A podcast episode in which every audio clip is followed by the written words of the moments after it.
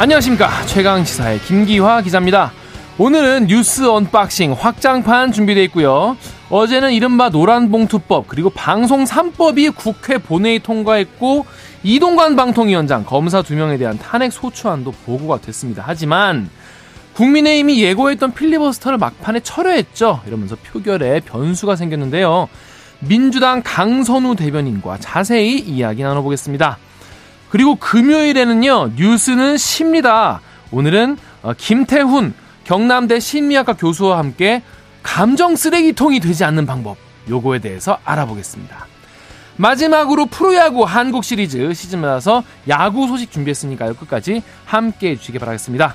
11월 10일, 아, 평소보다 조금 더 신나는 금요일, 아, 최강시사 출발합니다.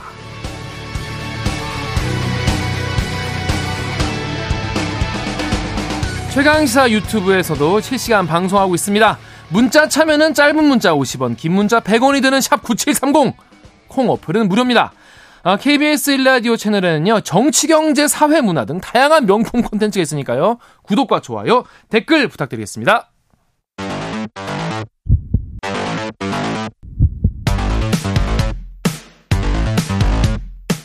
오늘 아침 가장 뜨거운 뉴스. 뉴스 unboxing. 네, 뉴스 unboxing 오늘은 확장판입니다. 민동기 기자 그리고 김민아 평론가 나와 있습니다. 안녕하세요. 안녕하십니까. 안녕하십니까. 자, 어제 국회 이야기부터 해보죠. 일단 국회 통과된 법안들이 있죠. 노란봉투법하고요. 방송 3법이 어, 민주당 주도로 국회 본회의를 통과했습니다. 네. 원래 그 국민의힘이 이 필리버스터를 예고를 하지 않았습니까? 네. 그런데 이동관 방통위원장의 탄핵 소추안 표결을 막기 위해서 필리버스터를 철회했습니다. 어제 이제 노란 봉투법하고 방송 3법이 국회를 통과할 때 국민의힘은 표결하지 않고 퇴장을 한 그런 상황인데요. 노란 봉투법은 뭐 몇 번을 말씀드리긴 했습니다만 파업 노동자를 상대로 그 기업의 무분별한 손해배상 청구를 제한하는 내용이 핵심이고요. 방송 상법은 KBS, MBC, EBS 이사진을 21명으로 늘리고 이사 추천 권한을 학계와 시청자위원회 등 외부로 확대해서 정치권의 영향력을 축소하는 그런 내용이 핵심입니다. 근데 민주당이 일단 추진한 이동관 방통위원장 탄핵을 막는 게 노란 봉투법이라든가 방송 3법 법안 처리 반대하는 것보다 더 중요하다. 국민의힘이 이렇게 판단했다는 그런 얘기 아니겠습니까? 네. 필리버스터를 철회했다라고 하는 거는 왜냐하면 이동관 위원장의 탄핵 소추안이 국회에서 가결이 되면 바로 그 직후부터 어, 이 위원장의 직무는 헌법재판소의 최종 결정이 이루어질 때까지 정지가 됩니다. 네. 근데 이제 이걸 막겠다는 게 국민의힘이 필리버스터를 철회한 것으로 보이고요. 사실은 이 국민의힘이 어제 필리버스터를 계속 진행을 했으면은요. 민주당이 오늘 오후에 국회 본회의에서 이동관 위원장 이 탄핵안을 이제 표결 처리할 방침이었는데 어제 필리버스터를 철회했기 때문에 본회의가 어제로 종료가 됐습니다. 그래서 지금 민주당이 탄핵 소추안 처리를 다시 추진한다는 방침을 세우긴 했습니다만 국민의힘 주장은 이게 일단 부결이 된 안건이다. 그래서 같은 회기 중에 다시 발의하지 못하는 일사부재의 원칙에 어긋난다라고 지금 맞서고 있는 그런 상황인데요. 어제 국회법에 따라 탄핵안이 일단 본회의 보고 뒤 24시간 이후 72시간 이내에 표결을 해야 되기 때문에 홍익표 원내대표가 김진표 국회의장을 좀 만났다라고 합니다. 그래서 오늘 그러니까 추가로 본회의를 열어달라라고 요청을 하긴 했는데 일단 언론 보도를 종합을 해보면 김진표 국회의장은 양당이 협의했으면 좋겠다. 숙고해서 결정하겠다. 이런 취지의 답변을 한 것으로 일단 보도가 되고 있습니다. 민주당 입장은 이렇습니다. 일사부재의 논란을 피하기 위해서 일단 발의된 탄핵 소추안을 철회했다가 재발의하는 방안을 지금 검토를 하고 있다라고 하는데 나중에 일사부재의 문제를 두고 좀 국민의힘과 민주당이 상당히 좀 논란을 쟁점 이게 상당히 쟁점이 될 것 같습니다. 일단 뭐 법안에 대해서 조금 설명드리면 노란봉투법이라는 건 지금 말씀하신 대로 이제 무분별한 손해배상, 그러니까 사측이 노조의 활동에 대해서 어 파업이나 이런 걸 했을 때 이제 사측에 입힌 피해나 이런 것들에 대해서 이 어떤 뭐 어, 실제로 이제 피해를 입힌 거에 대해서 뭐 손해배상을 청구할 수 있겠지만 그 동안에 이제 사측이 뭐 일을 하지 못한 거에 대해서 생산하지 못한 거에 대해서 광범위하게 이렇게 손해배상을 청구해서 사실상의 노조 활동을 무력화하고 근본적으로 노조가 활동을 하지 못하게 하는데 이제 그런 손해배상을 악용하고 있는 게 아니냐 이런 문제 제기가 있었던 거에 대해서 그런 것을 이제 제한하는 내용의 입법 사항이 있고 그다음에 이제 예를 들면 하청업체에 소속되어 있는 노동자들이 만든 노조가 원청에 이제 원청의 이 어떤 어, 어떤 조치나 뭐 그런 것들이 부당노동 행위에 대해서 어, 어떤 파업의 대상으로 삼지 못하게 한다거나 그런 것들에 대해서 그렇지 않게 이제 쟁의의 범위를 넓, 넓, 넓힌다든가 그런 이제 조건을 좀 완화하는 그러한 내용이 핵심 아니겠습니까? 그래서 이걸 통해서 이제 노조의 어쨌든, 어쨌든 간에 활동 공간을 좀 더 열어주는 게 핵심인 것인데 재계에서는 이거를 반대하는 거예요 지금 이게 어쨌든 어, 위헌적인 요소도 있고 그 다음에 이렇게 되면 재계 주장입니다. 그렇지 않아도 우리나라는 불법 파업과 노조의 활동이 너무 강한 나라인데 어, 완전히 이제 노조 천국이 된다. 이제 이런 주장을 재계가 하고 있어서 국민의힘과 그 다음에 어 지금 윤석열 정권의 경우에는 그 얘기가 맞는 것 같다. 이제 이런 태도인 것이고 지금 이제 뭐 노동 단체 등은 그렇지 않다. 다른 나라와 비교해서 우리가 노조 조직률이나 노조의 힘이 그렇게 강하지 않다. 그렇기 때문에 이런 조치가 필요하다. 이렇게 맞서는 형국이었는데 어쨌든 법안 통과가 이제 된 겁니다. 그러면은 대통령실이 어떻게 할 거냐에 대해서는 거부권 아마 행사할 거다 이렇게들 보는 거고요. 마찬가지로 방송 3법의 경우에도 이른바 공영방송 지배구조 개선이라는 게 있지 않습니까? 지금은 이제 정권하고 여야가 공영방송의 이제 지배구조 그러니까 이 사진 추천할 때 몇 대 몇으로 해서 이제 나눠먹기식으로 추천을 하는데 이거를 예를 들면 관련된 어, 어떤 단체라든가 이런 데가 이제 시민사회라든가 이런 데서 추천하게 만들어가지고 좀 더 이제 광범위하게 좀 이 추천하도록 만들자. 그래서 중립성을 좀, 중립성과 독립성을 담보하는 걸로 하자. 이런 지배구조를 개선하자라는 건데 이것도 이제 결국은 어, 시민사회도 다 뭐 지금의 민주당 편 아니냐라는 게 국민의힘의 주장이고 대통령실도 그게 맞는 것 같다. 라는 생각이어서 아마 이것도 이제 거부권 행사할 거다. 이게 이제 일반적인 전망인 것 같아요. 근데 지금 대통령실이 거부권을 행사한다라고 말한 적은 없는데 아마 그럴 거다라고 생각하는 것 같고 어제 국민의힘의 태도를 보면은 그래서 아마도 거부권을 행사할 것이라고 이 좀 믿고 그러니까 아마 여기에 대해서 필리버스터를 해가지고 이것에 대한 반대 논리를 국민들을 통해서 설득하는 방법을 취하지 않고 필리버스터는 일단 포기를 하고 이동관 방통위원장은 일단은 지키자 그렇게 간 거 아니냐. 이렇게 이제 이런 해석이 나올 수밖에 없는 것이죠. 그래서 아마도 대통령실의 이 법안들에 대한 어떤 거부권 행사는 정해진 수순 아니냐 이렇게 보는 게 이제 좀 어, 맞을 것 같고요. 뭐 지켜봐야 되겠지만 그다음에 이제 이동관 방통위원장 탄핵안 어떻게 되는 거냐의 문제에 있어서는 지금 말씀하셨듯이 일사부재의 이제 논란이 있습니다. 어쨌든 간에 지금 본회의에 보고는 된 것이기 때문에 72시간, 24시간 이후 72시간 내에 처리하지 않으면 폐기가 되는 거잖아요. 근데 일사부재위라는 거는 한 번 국회에서 어쨌든 부결된 사안에 대해서는 다시 표결하지 않는다라는 게 일사 같은 회기 내에 다시 표결하지 않는다라는 게 일사부재이지 않습니까? 그렇죠. 근데 이제 처음에 불거진 논란은 이게 폐기가 된 것인데 표결하지 않은 것인데 일사부재의 대상은 아니지 않느냐라는 이제 쟁점이 있었는데 지금 국회법에 보면은 폐기도 사실 이제 부결된 거나 마찬가지다라는 게 있어요. 음. 그럼 이제 그 쟁점은 이제 해소가 된 것이고 다만 그러면은 지금 말씀하신 대로 민주당이 이 탄핵안이 보고된 거에 대해서 따로 철회를 하면 그러면 이제 폐기라는 절차를 거치지 않아도 되기 때문에 그럼 일사부재위의 어떤 대상이 아니, 아니게 되는 거 아니냐라는 얘기를 지금 민주당이 하고 있는 건데 그러면 철회를 하려면 또 절차를 거쳐야 되지 않습니까? 철회를 안건을 하려면 본회의를 또 열어야 됩니다. 그러니까 본회의를 열려면 또 국회의장이 소집을 해야 되는데 국회의장은 그런 이유로 그러니까 이 민주당이 우리가 법안을 법안이든 탄핵안이든 낸 거를 철회를 우리가 하고 싶습니다. 그러니까 본회의 열어주세요라고 하면은 아 그런 이유라면은 양당이 합의를 하는 게 좋겠습니다라고 일반적으로 그렇게 하거든요. 그렇죠. 그래서 이 본회의를 그런 이유로 열 수 있을 것이냐는 좀 지켜봐야 될 필요가 있다. 이제 이렇게 얘기가 되는 거죠. 그래서 지금 일각에서는 어, 다음 본회의가 뭐 이달 30일이나 12월 초에 열릴 가능성을 지금 거론을 하고 있거든요. 그러면 그때까지는 이동관 방통위원장의 임기가 그러니까 정상적으로 지금 방통위가 가는 거 아니겠습니까? 혹시 이때 이 기간 동안 또 방통위가 또 뭐 주요 결정이라든가 이런 걸 하는 것 아니냐. 뭐 이런 지금 의문까지 제기를 하고 있는 그런 상황이고요.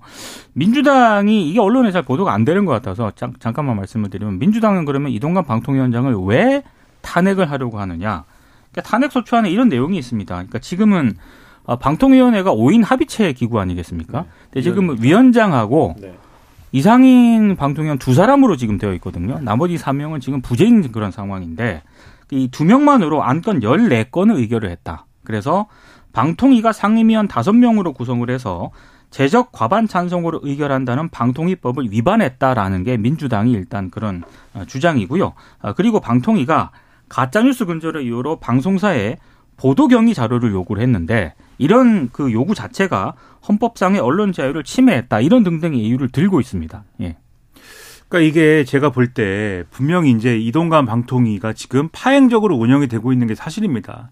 그리고 그 책임이 윤석열 정권에 있는 게 어, 부정할 수 없는 현실이에요. 왜냐하면은 분명히 국회가 방통위원 추천을 했잖아요. 그 당시 최민희 방통위원 후보자를 추천을 했지 않습니까? 내정자라고 해야 됩니까? 후보자라고 해야 됩니까? 뭐라고 본인이 철회했기 때문에. 그렇죠. 네. 지금은 이제 어쨌든 본인이 이제 그게 또 사퇴를 한 건지 뭘 한 건지 정확히 어떤 절차인지는 설명하기 어렵습니다만 어쨌든 내려놨기 때문에 없어진 카드입니다만은 추천을 했는데 불명확한 이유로 임명을 장기간 안 한 거잖아요. 그러니까 그게 어떤 절차인지 모르겠습니다.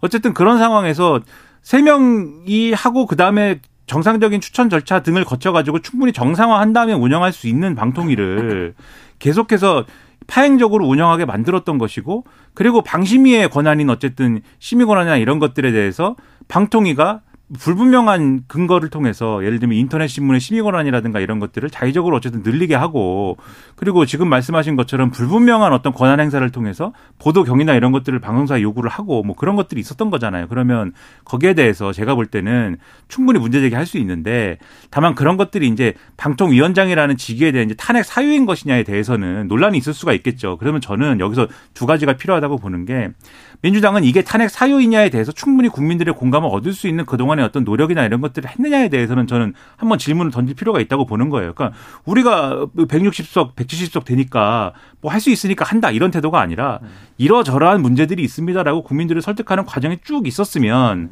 지금 뭐 예를 들면 국민의힘이 지금 하는 얘기가 이동관 방통위원장까지 탄핵이 되면은 이상인 부위원장 체제로 혼자서 그런 방통위 운영을 해야 되는데 그럴 수는 없는 거 아니냐. 그리고 그렇게 되면은 지금 방통위에서 처리해야 될 여러 가지 일들이 있는데 아마도 그 탄핵이 어쨌든 탄핵안이 처리가 되면은 바로 그때부터 방통위 마비 상황이 될 텐데 그러면은 이 재승인 문제라든가 지금 뭐 KBS ETV도 걸려 있는 재승인 문제라든가 그다음에 YTN 지금 이제 어쨌든 간에 대주주가 바뀌는 문제가 있지 않습니까? 네. 그런 것들을 승인해야 되는 문제라든지 이런 거 하나도 처리를 못 하게 될 텐데 음. 그럼 방송계 마비가 될 수도 있는 건데 그런 것들 우리가 어떻게 두고 보느냐 이렇게 얘기를 하고 있는데 그러니까는 그런 것들을 어쨌든 감수하더라도 해야 해야 할 수밖에 없는 무슨 이유를 설명해야 되는 거잖아요, 민주당은. 그렇죠. 근데 그런 것들이 있었느냐에 대한 의문이 저는 첫 번째로 들고 두 번째로는 지금 그래서 이동관 방통위원장은 자기는 법대로 다 잘했는데 왜 나를 탄핵합니까? 억울합니다. 이렇게 얘기를 하고 있는데 지금 쭉 말씀드렸잖아요.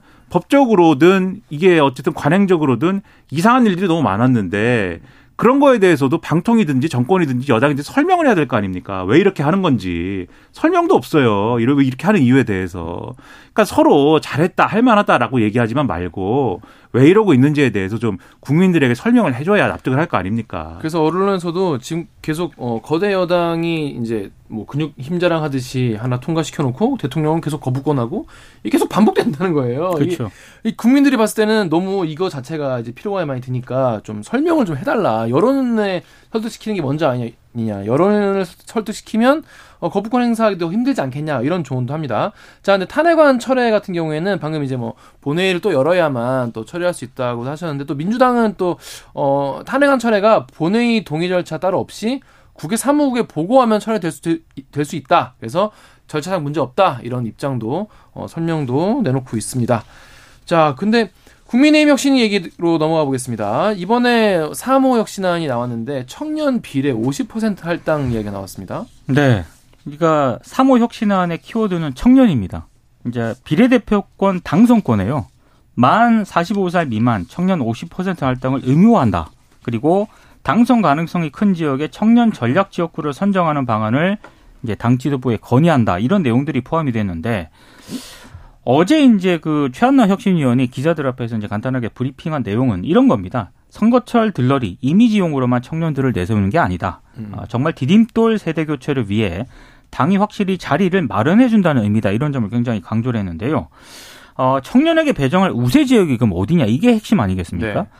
어, 따로 뭐 특정은 안 했는데 언론들의 대략적인 어떤 해석이나 분석을 보니까 국민의힘 지지세가 강한 영남 지역이라든가 네. 서울 강남 지역 등을 염두에 둔 것이다. 뭐 이렇게 해석을 하고 있습니다. 그리고 구체적인 지역구 선정이라든가 이와 관련된 숫자 기준은 공천관리위원회나 총선기획단에서 결정할 예정이다. 이렇게 일단 뭐 보도는 되고 있는데 좀 고개가 갸우뚱했던 게 혁신이가 이렇게 제안을 하면 그러면 마치 이제 어, 국민의힘의 우세 지역 영남이라든가 서울 강남권 등에 마치 이제 청년들이 배치가 되는 것처럼 이렇게 인식을 하기 쉽지 않겠습니까? 네.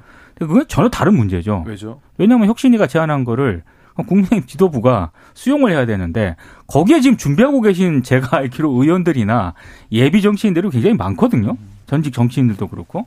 그러니까 이거는 이제 수용하는 문제 또 다른 문제다. 그래서 어, 과연 청년들에게 국민의힘이 이 정도로 할당을 할 것인가 이거는 좀 지켜봐야 될 문제라는 어, 그런 포인트가 하나 있고요. 또 하나는 어제 이뇨한 혁신위원장이 그 지난 3일 밝힌 당 지도부 뭐 중진이라든가 윤핵관들 불출마라든가 수도권 험지 출마 요구 있지 않습니까? 네.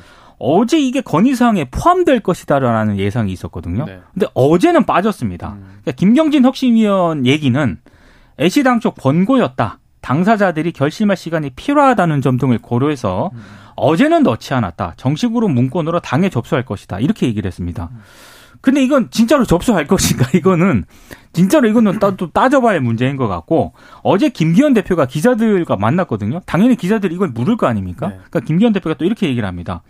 모든 일에는 시기와 순서가 있다. 요즘 언론 보도를 보니까 너무 급발진하고 있는 것 같다. 급하게 밥을 먹으면 체하기 십상이다. 이렇게 얘기를 했습니다. 이거는 달리 해석이 필요 없는 말이자 말이 아니잖아요. 네. 불편하다.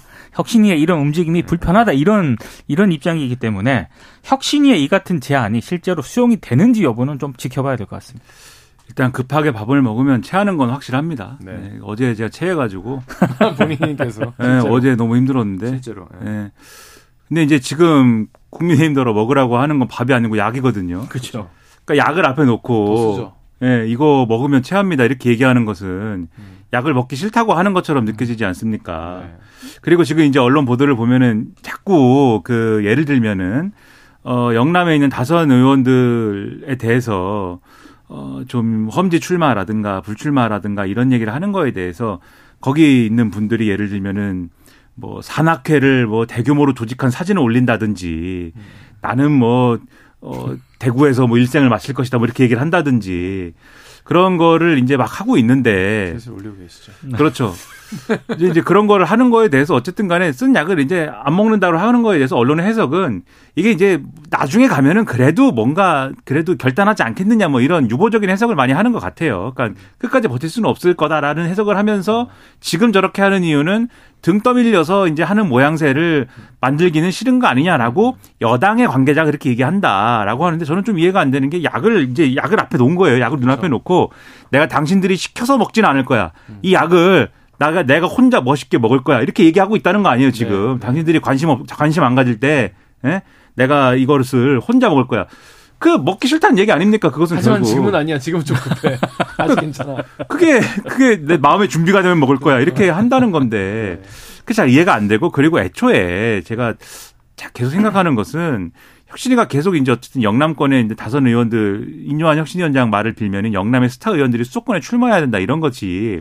혁신의 어떤 핵심이냐에 대해서 계속 의문이 좀 있거든요. 그렇죠. 예를 들면 어떤 윤핵관 의원이 예를 들면 정계 은퇴를 하거나 불출마를 해야 된다. 저는 그거는 혁신의 방향일 수 있다고 봅니다. 왜냐하면은 그 윤핵관 의원이 어 예를 들면은 이 용산과 당의 관계를 음. 수직적으로 만드는데 어떤 관계를 해온 사람이기 때문에 그 사람이 예를 들면 좀 정치에서 손을 떼야 된다라든지 이런 거는 말이 돼요. 제가 볼 때는 그 혁신의 방향에 있어서는. 근데 그게 아니라 가령 나는 대구에서 끝까지 가, 겠다라고 하는 주호영 의원 같은 경우에 뭐 윤핵관도 아니지 않습니까? 소위 말하는.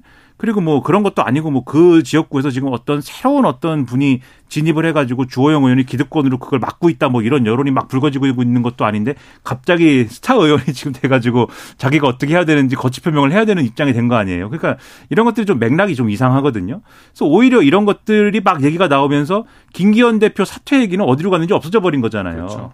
이런 것들을 보면 지금 상황은 상당히 이상하다라는 생각이 들고 그 다음에 앞서 이제 청년 얘기했잖아요. 이게 이제 청년 얘기는 좋은 얘기예요, 사실. 비례대표 우선순위에 청년들 50% 이상 할당하고 이런 거 좋은 얘기인데 저는 이제 좋은 지역구의 청년들을 배려한다 이런 얘기가 안 믿겨지는 게 마찬가지로 민동기 기자님처럼 안 믿겨지는 게 두 번 속으면 바보 아니냐 이런 얘기도 있지 않습니까? 맞습니다. 세간에.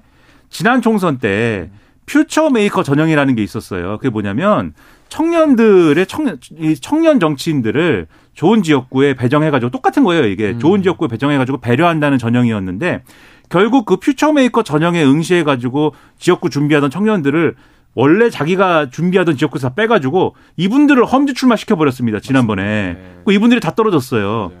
똑같은 일이 일어나지 않으리라는 보장이 있느냐에 대한 의문이 있기 때문에 설계를 좀 더 잘 해보시기 바랍니다. 알겠습니다. 자 뉴스 unboxing 1부 여기까지 하고요. 날씨 교통 정보 듣고 오겠습니다. 오늘 하루 이슈의 중심. 당신의 하루를 책임지는 직격 인터뷰. KBS 최강 시사. 네, 뉴스 unboxing 2부 이어갑니다. 8625님이 오늘도 활기찬 최강시사 뉴스 unboxing 청취하려고 출근을 1시간 땡겨 나왔습니다. 하루라도 듣지 않으면 하루가 시작이 안 돼요. 라고 하셨는데, 아, 이렇게 1시간 땡겨 나오시면 하루가 더 피곤하지 않을까요? 하지만 활기차고 행복하고 신나는 금요일이니까 조금만 어, 버티기 바랍니다. 자, 이선영 님이 김민아 평론가님 아프지 마세요. 라고 걱정하시는 분들 많이 계시네요. 사람이 뭐 아플 때도 있고 건강할 때도 있고 그런 거죠. 뭐. 오늘은 건강할 때입니까? 어, 아직 뭐 반반입니다, 오늘은. 아직. 화이팅, 네. 화이팅 하시기 바랍니다. 자, 다음 뉴스 넘어가 보겠습니다. 이준석 전 대표가 대구에서 가장 반개혁적 인물과 승부하겠다. 이렇게 일성을 어, 내놨습니다. 어제 동대구에서 기자들을 또 만나가지고요. 신당 창당과 대구 출마 가능성을 이제 기자들이 물었습니다. 국민의힘에는 가장 쉬운 도전일 수 있지만 새로 뭔가 시도하는 사람에게는 가장 어려운 도전이 그 아성, 이 아성은 이제 TK를 얘기하는 거겠죠. 이 아성을 깨는 일이다라고 얘기를 하면서 어, 당이라는 건 혼자 하는 게 아니기 때문에 자신에게 그런 역할을 해달라는 요구가 있을 때는 당연히 어렵다는 이유로 회피하지 않겠다. 그러니까 만약에 대구에서 출마를 한다면 방금 말씀하신 것처럼 가장 반개혁적인 인물과 승부를 보겠다. 이렇게 얘기를 했습니다. 그럼 이제 당연히 기자들이 그럼 대구에서 반개혁적인 인물이 누구냐?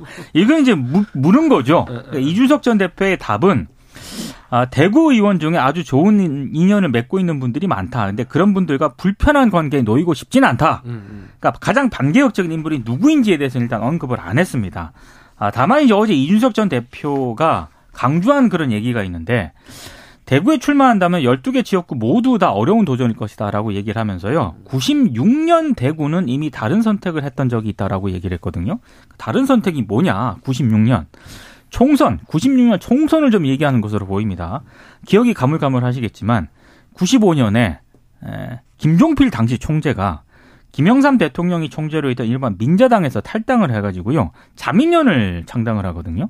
그래서 이제 당시 이제 96년 총선에 이제 이제 막 이제 지역구 의원들을 내보내지 않습니까? 그때 대구 지역에서 의석이 13석이었는데 자민련이 무려 8석을 차지했습니다. 그러니까 이 부분을 언급을 하면서 만약에 자신이 신당을 창당해서 대구에 출마를 이제 의원들을 내보내지 않겠습니까? 후보들을. 뭐 이런 어떤 그런 이변을 좀 연출을 해달라 이런 바람이 좀 담겨 있는 것으로 일단 해석이 되고 있습니다. 일단 뭐 이 신당을 창당한다라는 전제를 가지고 생각을 해본다면 누구랑 같이 할 것이냐 이게 굉장히 중요한 문제가 될 거예요. 왜냐하면은 지금 이 모델 그러니까 영남에서 승부를 보고 아마 그리고 뭐 수도권에서도 일부 이제 후보를 내는 모델로 갈 건데 요 모델은 당장 생각나는 거는 이제 친박연대 모델이거든요. 이제 친박연대를 거론하는 게 조금 이제 안, 안 맞을 수는 있는데 당장 그 얘기를 하는 이유는 뭐냐면 그 당시 어쨌든 보수표를 갈랐던 거잖아요. 그렇죠. 그러니까 공천 문제라든가 이런 것들로 일어난 파장으로 인해서 이 보수표가 갈라져 가지고 이제 그 당시에 이제 영남하고 수도권에 좀 갈라졌던 그런 문제인 건데 다만 이준석 어, 전 대표가 추진하는 신당이 친박연대처럼 되면 안 되는 거죠. 그러니까 무슨 말씀이냐면 그런 게 아니라, 그러니까 마치 이준석하고 이준석 전 대표하고 국민의힘이 사이가 안 좋아서 갈라졌더라 음. 이런 문제가 아니라 이준석 전 대표가 하는 신당이 뭔가 의미가 있으려면은 지난번에 대구에서 한 얘기 있습니다.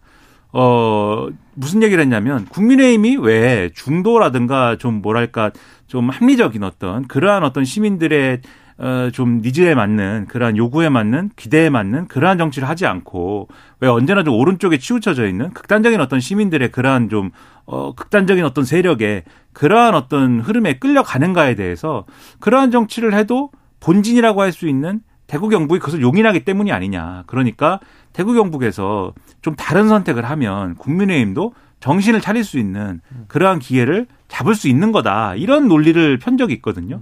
그러니까 거기에 맞는 사람들하고 그렇죠. 거기에 맞는 사람들하고 만약에 대구 경북에서 승부를 내는 방식으로 후보를 막 낸다고 하면은 그리고 그 후보들이 당선되지 않더라도 상당한 의미가 있는 어떤 득표를 하는 그러한 정도의 파장을 일으킨다고 하면은 그건 제가 볼 때 한국 정치사에 또 하나의 뭐 이정표를 세우는 일이 될 수가 있다. 그런 생각이 들어요. 그러니까 그게 이제 실제로 의원을 몇 명 배출하고 뭐 이런 걸 떠나서 음. 그런 정도의 어떤 시도라고 하면은 이준석 전 대표는 어쨌든 나이가 젊으니까 그런 것도 이제 의미가 있다라고 보는데 그게 아니라 지금 이제 국민의힘 일부에서 이제 예상하는 것처럼 마치 친박연대 모델 그러니까 음. 국민의힘에서 공천 탈락한 사람들 네. 내지는 아, 뭐 일부 지역에 과거에 이제 친박이었던 분들 뭐 최경환 전 의원 그다음에 뭐 우병우 전 수석 뭐 이런 사람도 있지 않습니까? 이제 출마를 준비해야 할 것처럼 뭐 하고는 있는데 국민의힘에서 공천을 주기는 껄끄러운데 뭐 이런 사람들.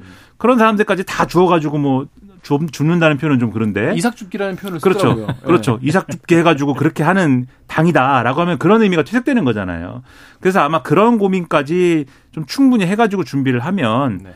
제가 볼 때는 의미가 있을 수도 있고 그런데 저는 그게 성과는 지금 냉정하게 우리 정치 현실을 볼 때 성과가 클 것이냐는 아직은 상당히 좀, 어, 좀 갈 길이 멀지 않을까라고 일단은 생각을 합니다. 지지율 자체는 지금 영남 지역에서 소위 말하는 이준석 신당의 여론조사를 해보면은 그렇게 뭐 절망적이다라고 까지 할 건 아니거든요. 상당히 좋은 지지율이 나오지만 선거에 가까워지면 가까워질수록 그 지지율이 유지가 안 될 가능성이 크기 때문에 성과가 크지는 않을 거라고 예상을 하지만 어쨌든 의미가 없지는 않을 거다라고 생각을 하면서 또 한쪽에서는 국민의힘 내에서는 그런 기대도 있어요. 이준석 전 대표가 이 스탠스로 끝까지 갈 수 있는 거냐. 중간에 계획을 좀 중단할 수도 있는 거 아니냐 이런 기대도 있기 때문에 뭐 끝까지 지켜볼 문제라고 봅니다. 그 지지율이 이제 계속 이제 유지가 되거나 더 오르려면은 사실 뭐 특단의 조치 조치가 계속 있어야 될 것 같고 그리고 이게 사실 총선 막상 들어가면은 사람들이 그래도 고민하다가 그래도 양당 양쪽으로 갈리게 네. 되잖아요.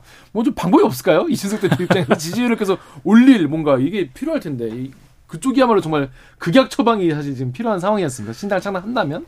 그거야말로 이제 능력의 문제죠. 그게 능력이죠. 네, 네, 그것이 능력이고 네. 그것을 헤쳐나가야 되는 건데 그게 쉽지가 않습니다. 어떤 음, 음, 음. 어떤 그 제3지대에서의 무슨 뭐 어떤 그 양당을 제외한 네. 어떤 당의 도전도 그 파고를 넘지 못한 사례가 대부분이거든요. 음. 그래서 이제 어려운 것이고 특히 이제 이준석 전 대표가 하는 당은 명확하게 양당에서 구분되어 있는 제3지대 정당이다. 이렇게 보기도 어려운 거잖아요. 출신이 있으니까. 어, 쨌든 그렇죠. 간에 뭔가 국민의힘이라는 보수 정당을 정신 차리게 하기 위한 어떤 당을 추진하고 있는 거다. 이 맥락을 크게 벗어나기가 어려운 거지 않습니까?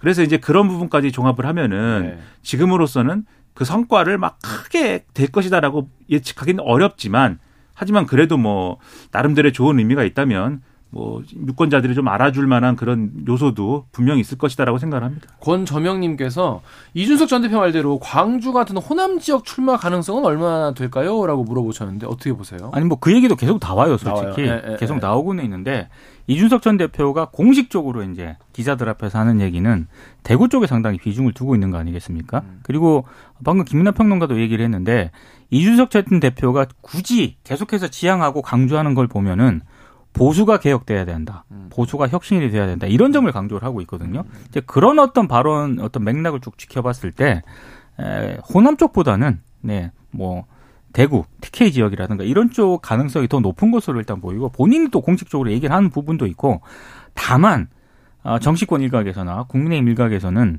이준석 전 대표가 실제로 정말로 신당 창당을 하느냐 여기에 대해서 이제 좀 의문을 가지는 분들이 아직도 좀 있는 것 같습니다. 자체에 대한 그렇습니다. 예. 호남에 만약에 이제 이준석 전 대표가 출마한다든지 이런 거는 어떤 거냐면은 지금 이제 이준석 전 대표가 추진하는 신당의 스펙트럼이나 이런 것들이 그러니까 이 지금 말씀드린 거는 이제 보수 정당이라는 게 명확한 경우에 대해서 말씀드리는 거지 않습니까? 근데 이준석 전 대표가 계속 주장하는 거는 내가 뭐 비명계도 만났고 네. 정의당 일부에 해당하는 분들도 만났고 이런 말씀하시는 거고 그다음에 이제 류호정 의원이라든가 이런 분들 같은 경우에는 이준석 전 대표와의 어떤 뭐 교류라든가 이런 거에 대해서 오히려 적극적으로 지금 얘기하는 거잖아요. 그래서 스펙트럼이 의외로 넓어졌을 때 지금 우리가 예상하는 것보다 의외로 넓어졌을 때는 이게 그러면은 이 보수 정당의 아성을 깨는 걸 넘어져 넘어서 가지고 양당의 아성을 깰 수 있다라는 전제를 놓고 만약에 신당의 컨셉을 잡을 수 있다. 라는 거를 전제를 하면은 뭐 이준석 전 대표가 그러면 본인도 얘기를 했는데 뭐 전남에 어디 나갈 수도 있는 거다라고 얘기를 하는 거지 않습니까? 근데 그 정도까지 지금 될 수 있을 거냐 아, 신당의 스펙트럼이 그건 아직은 이제 얘기하기가 어려운 것이어서 그건 지켜볼 문제겠죠. 그럼 빅빅 빅 빅 텐트다. 너무 빅이다. 그렇죠. 상당한 상당한 결집이 이루어져야 네, 되는 거죠. 그건 쉽지 않습니다. 너무 너무 빅해서 네. 어, 많은 분들이 그 부분 그쪽은 조금 어, 걱정하시는 것 같아요. 자 윤석열 대통령이 어 사금 사금융에 대해서 얘기를 했는데 약자의 피 빠는 불법 사 불법 사금융을 강력히 처단하겠다 이런 말씀을 했어요. 그러니까 불법 사금융을 직접적으로 겨냥을 해서요. 약자의 피를 빠는 악질적 범죄 이렇게 얘기를 했습니다. 예, 상당히 좀 강하게 얘기를 했고 특히 불법 사금융에 따른 범죄 수익은 철저히 환수하도록 해야 된다. 그러니까 광범위하고 강력한 세무조사도 함께 하라 이렇게 지시를 한 그런 상황인데요. 발언은 굉장히 셉니다 대통령이 일단 광범위하고 강력한 세무조사로 사금융으로 불법 사금융으로 얻은 수익은 단 1원도 은닉할 수 없도록 하라 이렇게 얘기를 했고 사채업자를 쓰 사채업자들이 쓰는 폭력은 본질이 협박 공갈이다. 그래서 스토킹 처벌법을 활용하는 것은 참 좋은 것 같다 이렇게 얘기를 했습니다. 이게 스토킹 처벌법이 왜 나왔냐면 한동훈 법무부 장관이 어떤 한 얘기가 있습니다. 그러니까 사채업자들의 불법 행위에 스토킹 처벌법을 적극 활용하겠다 이런 얘기를 했고요. 여기에 또 이상민 행안부 장관이 서민들이 불법 사금융에 넘어가지 않게 대부업자들이 어떻게 접근하는지를 분석을 해서 홍보를 많이 해야 된다 이런 얘기를 했는데 아마 이런 부분을 좀 대통령이 긍정적으로 평가를 한 것으로 보이는데 중요한 가장 중요한 것은 이게 대통령이 발언이 센 어떤 그런 게 중요한 게 아니라 이게 실질적으로 대책으로 이어지는 거잖아요. 그렇죠. 예. 그래서 그런 부분이 좀 중요한데 상대 그런 부분은 아직까지는 예 음. 가시화되지 않고 있기 때문에 요건 좀 지켜봐야 될 문제인 것 같습니다. 그러니까 대통령이 직접 이렇게 언급을 하면서 힘을 실어준 건 상당한 의미가 있다고 보고요. 왜냐하면은 사금융 문제가 사실 지금까지 뭐 언론이나 이런 데좀 예, 간헐적으로 문제 제기가 되고 늘 나오는 얘기입니다만은 뭐 정부가 이렇게 뭐 뭔가 힘을 줘가지고 이렇게 뭔가 대책을 추진하고 이런 거는 사실 좀 미비했던 거지 않습니까? 그래서 뭔가 정부가 하겠다면 좋은 일인데 그리고 대통령이 하신 말씀이나 이런 것도 뭐 듣고 있으면 시원하죠. 그리고 일반적으로 이런 거 할 때 사실 대통령이 뭐 대통령이 직접 얘기하지 않거든요. 대통령은 국무회의나 수석비서관 회의 등에서 이런 문제가 심각하니까 대책을 마련해라라고 지시를 하고 그러면은 관계부처 장관들이나 또는 국무총리 정도가 나와가지고 종합대책 발표하고 뭐 이 정도인데 지금 대통령이 직접 나와가지고 이 정도 얘기하는 거는 이례적인 거예요. 네. 지금 대통령이 하신 말씀은 대부분 검찰총장이나 네. 뭐 관계부처 장관이 그렇죠. 얘기하는 거거든요. 그렇죠. 그래서 이례적인 건데 저는 그런 생각은 좀 듭니다. 그러니까 지금 이제 원금까지 대부 계약이 효력이 없어갖고 이자뿐 아니라 원금까지 그 자체가 무효라는 거는 어떤 정도의 어, 얘기일까 좀 이런 의문도 있지만 어쨌든 구체적인 지금 말씀하신 대로 제도라든가 법안이라든가 대책이라든가 이런 거 지켜봐야 될 필요가 있겠지만 저는 이런 부분도 대통령을 한번 봐야 된다. 제가 좋은 거라고 말씀드렸잖아요. 네. 그러니까 이게 근데 지금 대통령이 하신 말씀의 핵심은 때려잡자는 거 아니에요. 네. 수사를 해가지고 다 환수하고 어, 이거 그다음에 법에 어떤 책임을 지게 만들고 이런 것도 중요한데 우리 국민들이 왜 이런 불법 사금융까지 흘 거기까지 가서 손을 벌리게 되는가? 사실 그 대책이 중요한 거죠. 그렇죠. 그렇게 되는 구조적인 문제는 어디에 있는가? 그리고 우리 경제의 어떤 어떤 그 약한 고리가 그런 부분까지 가게 만들고 우리 금융의 어떤 사각지대가 그러한 부분들을 이제 만드는가? 요거에 대해서도 관심을 기울여야 되고 오히려 대통령과 정치권을 또 해소해야 되는 문제라는 거는 거기에 집중될 필요도 있는 거거든요. 그래서 대통령이 요거 요것에 대해서 말씀하신 건 잘했지만 여기서 그치지 않고 불법 사기용 문제를 완전히 이제 뿌리 뽑기 위해서는 이것을 시작으로 해서 1단계, 2단계, 3단계로 계속 가야 된다. 그리고 2단계, 3단계라는 건 그러한 구조적 문제를 해소하기 위한 계속된 어떤 그 정치, 정치권과의 노력 그리고 이거는 여당과의 소통뿐만이 아니라 야당과의 협치 이런 걸 통해서도 풀어야 된다 이렇게 말씀드리겠습니다. 때려잡는 거는 검경에 맡겨주시고요. 정책을 좀 만들어 주셨으면 좋겠습니다. 네, 지금까지 민동기 기자 그리고 김민아 평론가였습니다. KBS 1라디오 최강시사 1부 여기서 마치고요. 잠시 후 2부에서는 강선우 민주당 대변인 그리고 가습기 살균제 대법원 판결 관련해서 이정일 변호사 만나보겠습니다.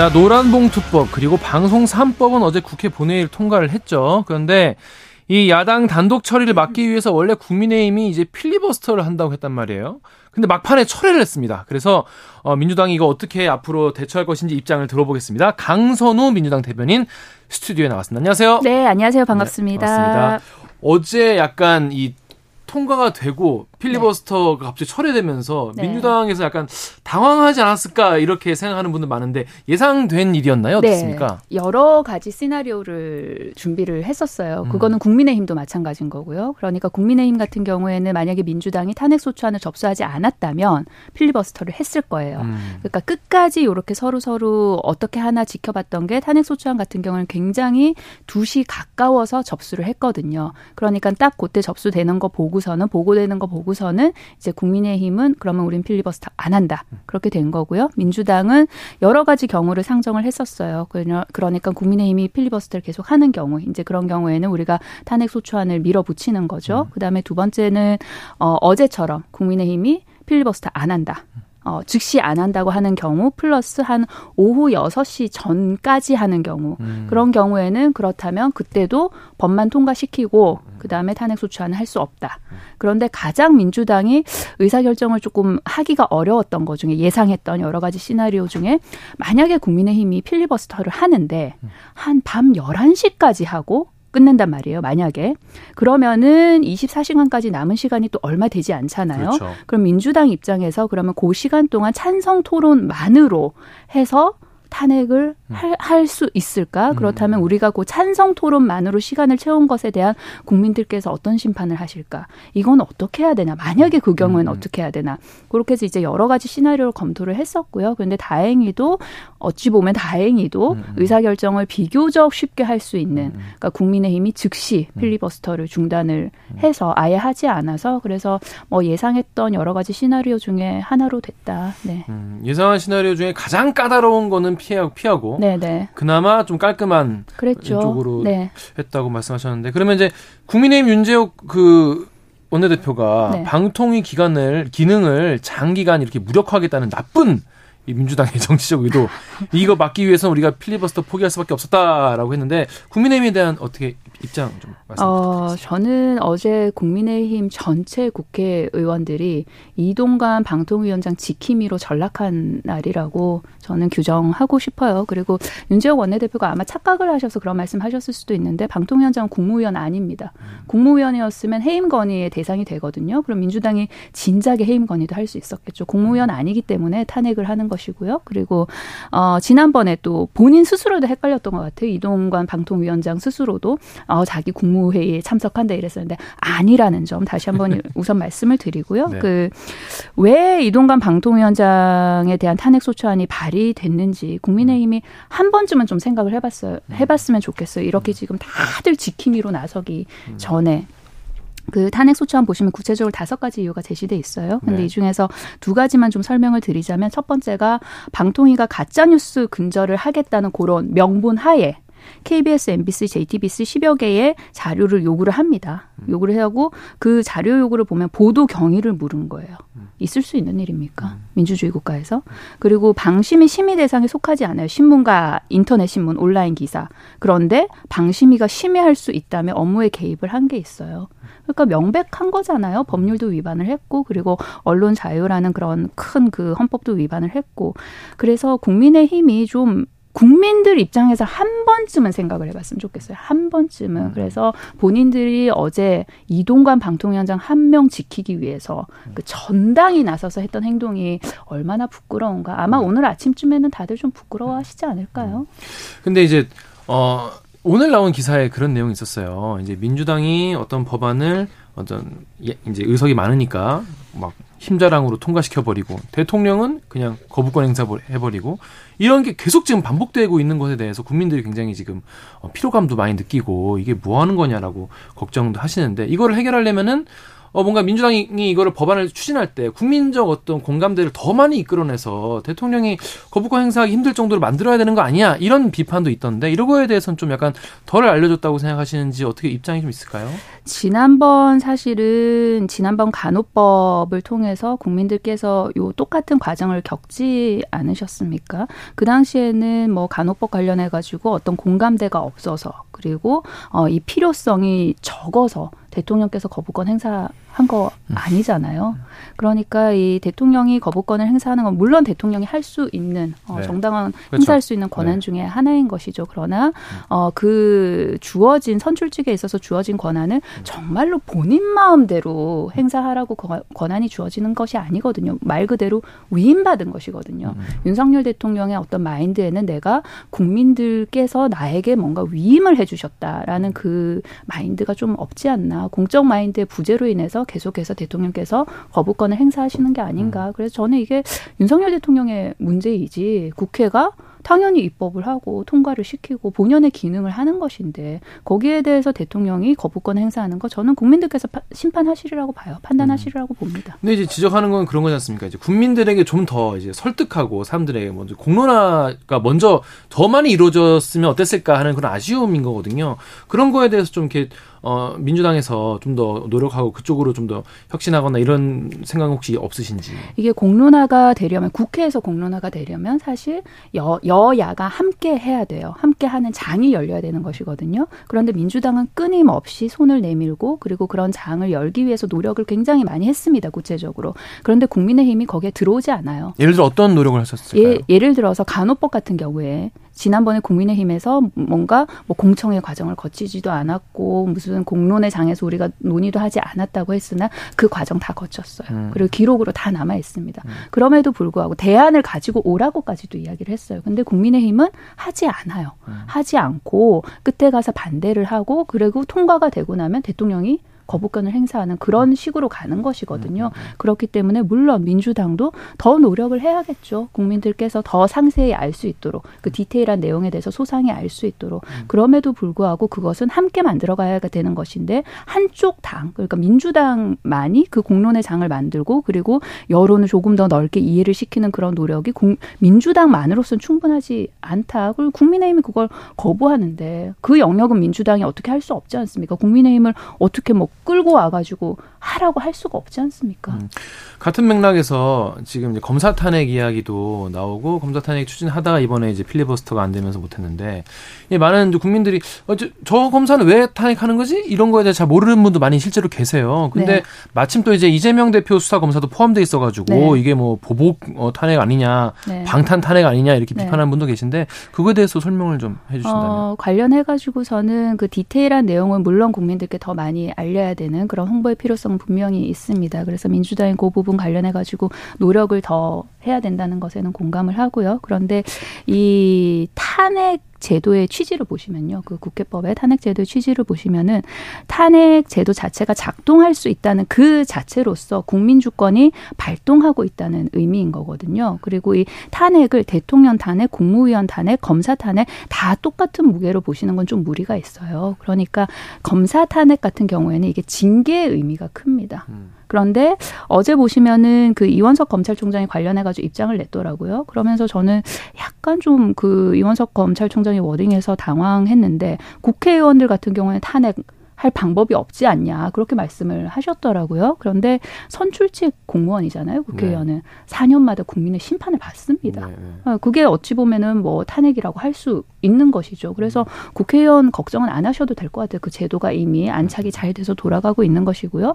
그러면은 국민들께서 보시기에 검사들은 과연 수사를 받아? 징계를 받아? 이 똑같은 어떠한 불법적인 행위 같은 것을 일반 국민이 했다면 어 지금 살아남아 있지도 못할 텐데 그런 공감대가 이미 많이 이루어져 있어요. 그래서 검사 탄핵 같은 경우에는 어 징계의 의미로 보는 것이 더 마땅하다. 그리고 최근 그 시사인에서 검찰에 대한 대국민 인식 설문 조사를 실시를 했어요. 근데 조사 결과를 살펴보시면은 검찰 이슈 자체에 대한 국민 이해도는 굉장히 높습니다. 그리고 검찰공화국에 대한 비판이 절반 이상 동의하는 것으로 나타나요. 그러면은 어떤 국민적인 정서적인 그런 토대는 좀 넓고 깊게 형성이 되었다. 다만 민주당이 더 노력해야 되는 것은 그 디테일, 그 범죄에 대한 그런 디테일 그런 것을 조금 더 알리는 노력은 해야 된다고 봅니다. 음, 디테일 말씀하셔서 지금 네. 여쭤보겠는데 그렇다면 그 검사 두 분은 어떤 것 때문에 지금 탄핵하려는 건지 그- 간단하게 설명 좀 해주시죠. 그 손준성 검사 같은 경우에는 이제 고발 사주권 관련해 가지고서요. 그 잘못한 것들 이 명백하게 법률을 위반한 일들이 있습니다. 그리고 그 나머지 한 명 그 수원지검 이정석 검사 같은 경우에는 좀 아, 되게 말한 것들이 많아요. 그러니까 한동훈 그 법무부 장관이 말하기 좋아하는 그런 잡범 수준의 여러 가지 일들이 있습니다. 그런데 이런 사람들이 그 평검사가 아니라 굉장히 책임이 있는 자리에 있는 분들이지 않습니까? 그러면 그 책임의 크기에 맞게 본인들이 잘못한 것에 대해서는 징계를 받아야 되는 것이 마땅하다고 생각합니다. 알겠습니다. 지금 이제 어, 절차적인 문제로 넘어가 볼게요. 네. 이게 탄핵안이 일단 소추안 표결은 무산됐는데 네. 제출 이후에 24에서 72시간 사이에 표결이 이루어져야 되는데 이게 본회의를 또 열어야 된단 말이죠. 그렇죠. 앞으로 이거 절차 어떻게 좀 진, 진행이 됩니까? 그러니까 이제 본회의가 원래는 9일에서 13일까지 잡혀 있었던 것이죠. 그런데 어제 어 국민의힘이 필리버스터를 하지 아니하고 그리고 어 노란봉투법과 방송 3법이 통과가 되면서 일단은 산회가 됐어요. 그런데 민주당에서 할 수 있는 것은 이제 국회의장을 설득을 해서 본회의를 다시 열어달라 하는 방안이 하나 있을 수 있겠고요. 네. 그런데 그것은 좀 어렵지 않을까라고 네. 생각을 합니다. 왜냐하면 의장께서 이미 아 여야가 합의를 해와라 했기 때문에 그런데 국민의힘에서 음. 아니. 합의해 주겠어요? 이렇게까지 이동관 지킴이를 하겠다고 나선 이 판에 그렇다면은 이게 같은 동회기 내에서는 이게 만약에 폐기가 되잖아요. 72시간이 지나서 폐기가 되면 다시 상정을 못 합니다. 그렇기 때문에 어그 72시간 전까지 본회의를 열 수 있는 모든 노력을 해 보고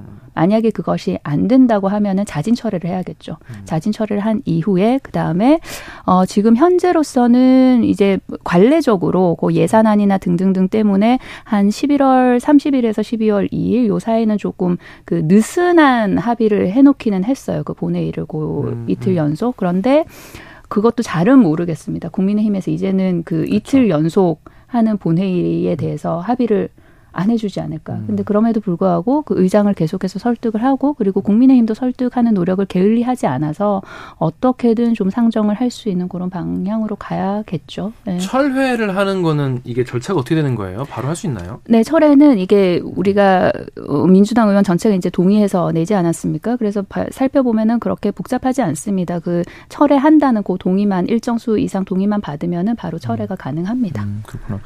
이게 뭐 일사 부재 원칙에 위배되지는 않게 처리할 수 있는 건가요? 네, 그러면 네, 그렇습니다. 음, 알겠습니다. 네. 이동관 방통위원장 입장에서는 굉장히 이제 서운할 거 아니겠어요? 본인을 탄핵한다고 하니까. 그래서 이제 헌법이나 법률의 중대한 위반 행위를 내가 한 적이 없다라고 네. 하면서 야당이 이제 앞으로 민주당이 민심의 탄핵을 받을 거다 이렇게 얘기를 했는데 네. 어, 어떻게 들으셨는지. 뭐 본인 입장에서야 이렇게 본인 입장에서 이렇게 탄핵의 대상이 되니 뭐 개인적으로 자기 변명을 하지 않겠어요. 그런데 국민들께서 우선 일차적으로 심판을 하실 것이고요. 그리고 이제 탄핵 소추안이 통과가 되고 나면은 헌법재판소에서 결정을 내리겠죠. 네, 네. 현재 그리고 네. 정치적으로는 음. 일단 이렇게 탄핵을 당했다는 이 자체가 본인이 아 이 직을 내가 과연 유, 어 계속 어, 행할 수 있는지에 대해서 정말로 생각을 해봐야 됩니다. 그리고 음. 윤석열 대통령 입장에서도 마찬가지인 것이고요. 그런데 국민의힘이랑 정부 여당이 정말로 정말로 이동관 방통위원장을 아끼는 것 같더라고요. 네. 근데 이제 국민의 입장에서는 이제 왜 탄핵하는지 아까 이제 그 법안도 마찬가지인데 사실 좀 디테일한 부분 모르시는 분들이 많이 계시잖아요, 네. 실제로. 네. 그러다 보니까 하지만 탄핵이라는 단어는 딱 들으면 귀에 딱 꽂히기 때문에 네. 많은 분들이 어 민주당은 또 탄핵을 들고 나오네, 뭐 그- 이렇게 생각하시는 국민들도 분명히 계시단 말이죠. 특히 이제 국민의힘 같은 경우에는 국무회의 구성원 21명 중에서 8명이 무려 8명이나 탄핵 위협을 받았다. 탄핵 중독이냐, 습관적 탄핵이냐 이런 이제 말을 들고 나오는데 이거에 대해서 한 말씀 해 주신다면 어떻게? 자, 생각을 해 보자고요. 이게 우리가 어, 저 사람은 너무 아닌 것 같아. 별론 것 같아. 탄핵해. 해서 탄핵 소추안을 발의할 수 있는 게 아니에요. 탄핵이라는 것이 정치적인 결정인 건 맞아요. 그럼에도 불구하고 그 전제가 법률적인 검토가 끝나야 됩니다. 그러니까 법률이든 헌법이든 그 직을 수행하는 데 있어 주, 어, 있어서 그 더 이상은 수행하지 못할 중요한 위반 사안이 있어야 돼요. 그래서 그 기초를 해가지고 정치적인 결정을 하는 것이거든요. 그렇다면 이번 정권 들어서 이번 정부 들어서 그만큼 법률과 헌법을 위배한 국무위원들이 많다는 이야기예요. 근데 그럼에도 불구하고 만약에 그런 일이 있었을 때 누구 하나 책임을 졌다. 정치적인 책임을 졌다. 그렇다면 민주당 입장에서는 뭐 탄핵을 할 이유가 사라지는 것이죠. 근데 생각을 해보자고요. 12여, 12구 이태원 참사, 지금 이상민 행안부 장관 그대로 행안부 장관 하고 있지 않습니까? 그렇죠. 그리고 해병대 그 최상병 사망 사건 관련해 가지고 어 이정석 국방부 장관이 책임졌습니까? 아무 책임 안 졌잖아요. 그냥 어 저 사임합니다 이러고 그냥 훌훌훌 떠난 거 아니에요. 음. 이런 상황에서 음. 이런 상황에서 야당이 탄핵을 하, 탄핵조차 하지 않는다면 탄핵 소추안조차 발의하지 않는다면 야당의 직무유기 아닌가요? 오히려 네. 그렇습니다.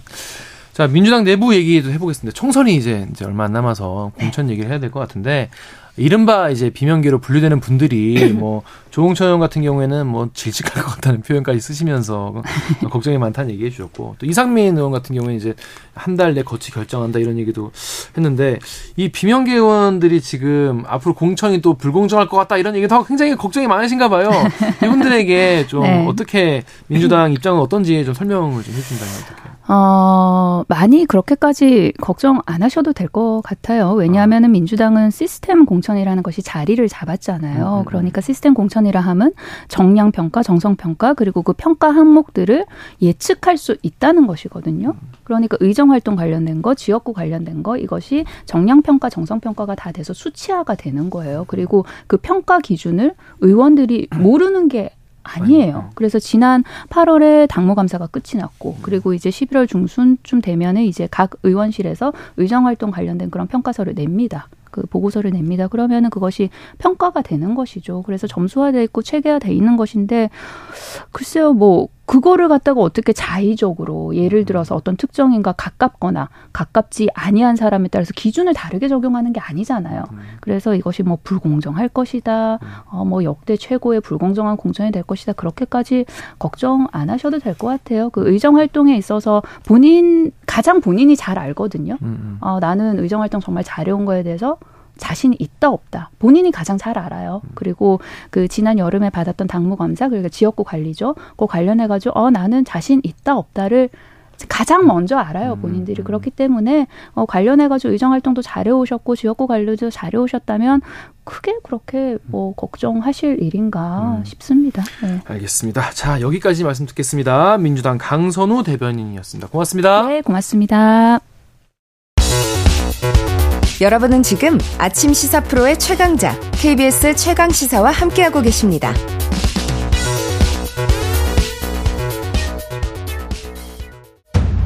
오늘 하루 이슈의 중심. 당신의 하루를 책임지는 직격 인터뷰. KBS 최강 시사.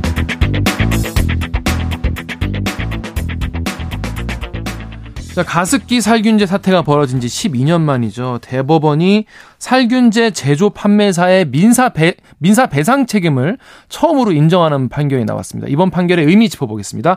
민변 가습기 소송 대리인단 이정일 변호사 연결돼 있습니다. 변호사 안녕하세요. 네, 안녕하십니까. 안녕하십니까. 변호사님, 이게 소송 하신 지가 벌써 몇 년 만입니까?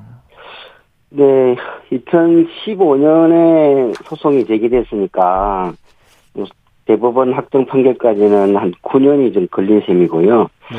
어, 이분이 가습기를 2007년도에 사용했다가 2010년경에 그 폐질환 소견을 받았습니다. 그래서 피해 시점으로 따지면 한 13년 정도 되는 셈이죠. 음, 너무 오래 걸렸는데요, 변호사님. 네네. 원래 이 정도로 오래 걸리는 재판들이 많이 있나요? 뭐 그렇게 많지는 않는데 그래도 가습기 살균제 참사 사건에 뭐 어, 저기, 그 사회적인 영향력이라든지, 예. 파급 효과라든지, 그리고 가습기 살균제 사용 제품별로 뭐 인과관계가 있냐 없냐, 그리고 비, 비해 질환의 범위가 어떻게 되냐, 이런 것들이 굉장히 좀 어려운 현안이었기 때문에 뭐 법원 법적인 판단도 그에 상응해서 좀 많이 걸리지 않았나 그런 생각을 합니다. 변호사님 입장에서는 이번에 재판 진행하시면서 어떤 부분이 좀 가장 힘드셨나요? 어, 뭐 많은 분들이 아시겠지만 그 옥시 측에서 그 판정위원회에서 1등급, 2등급 판정받은 사람들에 대해서는 배보상을 빨리 했, 했잖아요. 그리고 3등급 판정 내용이 가습기 살균제 사용과 그 폐 중심 폐, 폐 손상에 대해서는 인과관계가 낮다라고 판단을 했기 때문에 옥시 측에서 3등급 판정자에 대한 인과관계는 없다라고 어, 부정을 하는 소송 형식으로 대응을 했고 법리적으로 인과관계가 추정되어서 손해배상 책임이 있다라고 이렇게 설득하는 것이 굉장히 좀 어려웠고요. 네. 그리고 원고 어, 당사자 입장에서는 뭐 재판 진행 중에 2000, 제 기억으로는 한 2019년경으로 생각이 드는데 갑자기 건강이 악화가 돼가지고 사경을 헤매기도 했습니다. 그래서 그런 어떤 건강 상태에 따라서 그것을 증거화해가지고 법원에 제출하는 이런 작업들이 굉장히 좀 어려웠습니다. 네. 어, 변호사님, 이번 판결이 이제 민사상 손해배상 책임을 인정한 첫 확정 판결입니다. 이게 어떤 네. 의미가 어떤 의미가 있다고 좀 보시는지요? 아, 좀 전에 말씀드렸는데 옥시가 1, 2등급에 대해서는 배상 음, 합, 합의를 했지만 3등급에 대해서는 배상 합의를 거부를 했잖아요. 그러면 이 사건이 3등급 판정받은 자에 대해서도 배상 책임이 있다라고 했기 때문에 아마 옥시 측에 대해서 3등급 판정받은 사람들에 대해서도 적극적으로 음. 어, 배보상을 해야 된다는 취지를 밝힌 점에서 의미가 있다라고 할 수 있고요. 네. 조금 더 이 의미를 좀 확장을 하면 어 아마 아시겠지만 2017년도부터 부터 가습기 특별 구제법에 따라서 피해 인정을 받은 분들이 꽤 많습니다. 네. 그래서 그분들에게까지도 인과관계가 가습기 살균제를 인한 건강상의 피해가 있었다라고 추정되면 음. 어 뭐 가습기 살균제 제조 납품 회사가 다른 원인에 의해서 어 건강상 피해가 발생했다는 걸 입증하기 굉장히 어렵기 때문에 사실상 어, 손해배상 인정 책임이 인정될 여지가 굉장히 넓어졌기 때문에 음. 어, 가습기 특별구제법에 따라서 피해 인정을 받은 사람들도 배상 책임을 인정받을 가능성이 굉장히 높아졌다는 점에서 두, 두 번째 좀 음. 의미가 있다라고 저는 해석하고 있습니다. 아, 변호사님, 그 이게 참 옥시 입장에서는 굉장히 곤란한 네. 판결일 것 같은데 왜냐하면 이렇게 되면은 그 네. 구제 받는 그 피해자들의 범위가 그 네. 수가 굉장히 많아지겠네요. 네, 그렇습니다. 그러니까 뭐, 뭐, 진행자님도 아시겠지만, 그, 민간, 그 피해 조정위원회가 있지 않습니까? 네. 거기에서 아마 조정 절차에 진행되다가 다른 업체들은 좀 적극적으로 조정에 응하자라고 해서 의견을 좀 낸 걸로 알고 있는데 아마 옥시 측에서 어 추가 뭐 배보상 합의 금액에 대한 뭐 조금 음, 불만 때문에 아마 적극적으로 나서지 않았던 것으로 저는 이해를 하고 있는데요. 이 판결을 통해 가지고 뭐 가습기 특별구제법에 따라서 피해를 입었던 어 사람들 특히 어 옥시 제품을 사용한 비율이 한 70% 이르고 있습니다. 네. 그렇다면은 아마 적극적으로 배보상 합의 노력을 할 필요가 있지 않을까 그런 생각입니다. 음. 변호사님 그런데 이제 배상 금액을 보니까 배상 금액이 네 500만 원이에요. 네네. 이거 너무 너무 적은 거 아닌가 이런 생각이 드는데 이거 네. 맞나요? 그건 아니고요. 그러니까 우리가 판결에서 500, 500만 원 인정됐다라는 의미가 가습기 살균제 건강상의 피해를 입은 분들의 위자료 총액이 500만 원 그런 취지는 아니고요.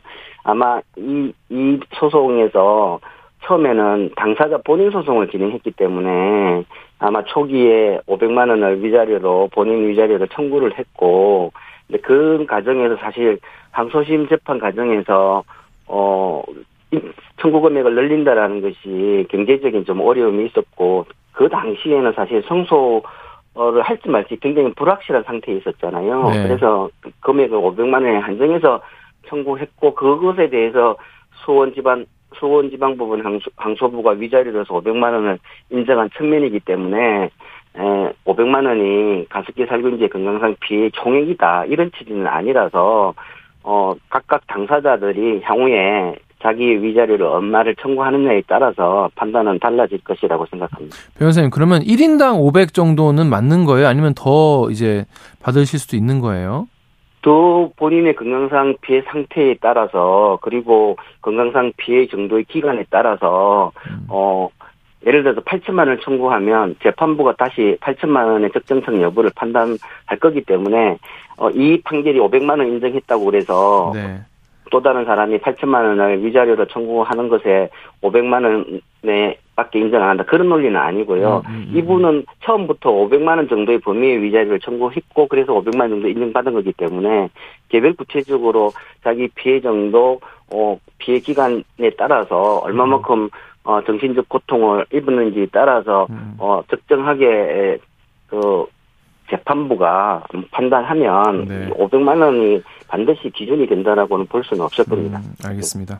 어, 변호사님, 그런데 이번 판결은, 그러니까 폐 질환의 특정에서 이제 한 분 판결이 나온 거지 않습니까? 네네네. 근데 다른 질환을 앓고 계신 분들도 어, 계시단 말이죠. 그럼 그런 네네. 분들도 손해배상 청구에 뭔가 어, 더 도움이 되는 그런 판결일까요, 이번 게? 네네 그렇습니다. 왜냐하면 그 대법원이 그 타당하다고 한 수원지방법원 판결 내용 자체가 가습기 특별구제법에 따라서 어 건강상의 피해자로 인정이 된 사람인 경우에 그 건강상 질환이 폐 손상과 관련된 질환이 아니다 하더라도 가습기 살균제로 인한 다른 질환인 경우에 피해를 인정받으면 그 피해 원인이 예, 다른 원인에 의해서 발생한 사실을 어 가습기 어 납품 판매 회사가 어, 증명하지 못하면 손해배상 책임이 있다라는 음. 내용이기 때문에 네.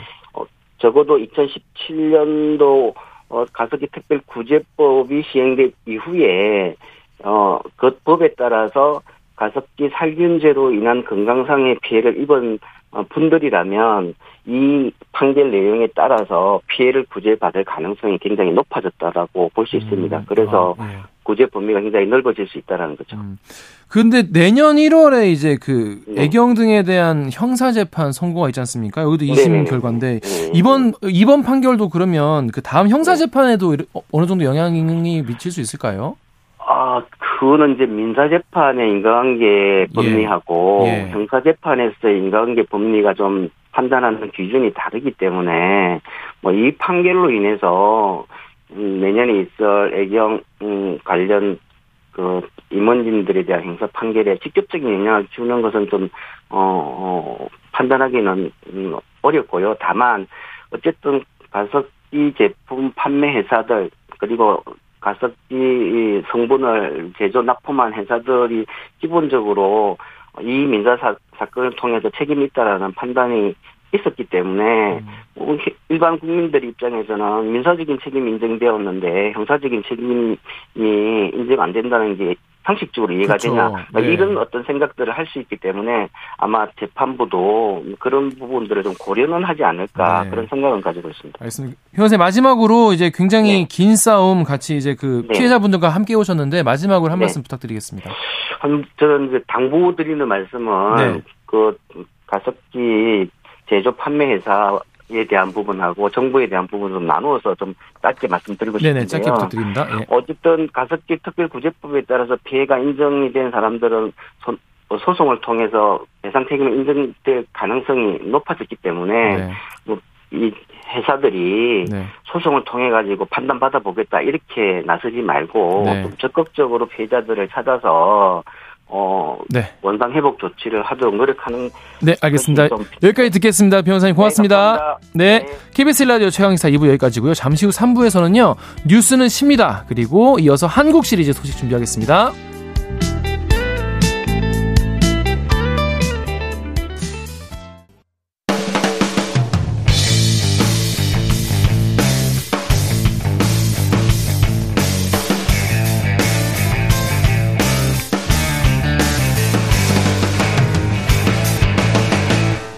KBS 최강 시사.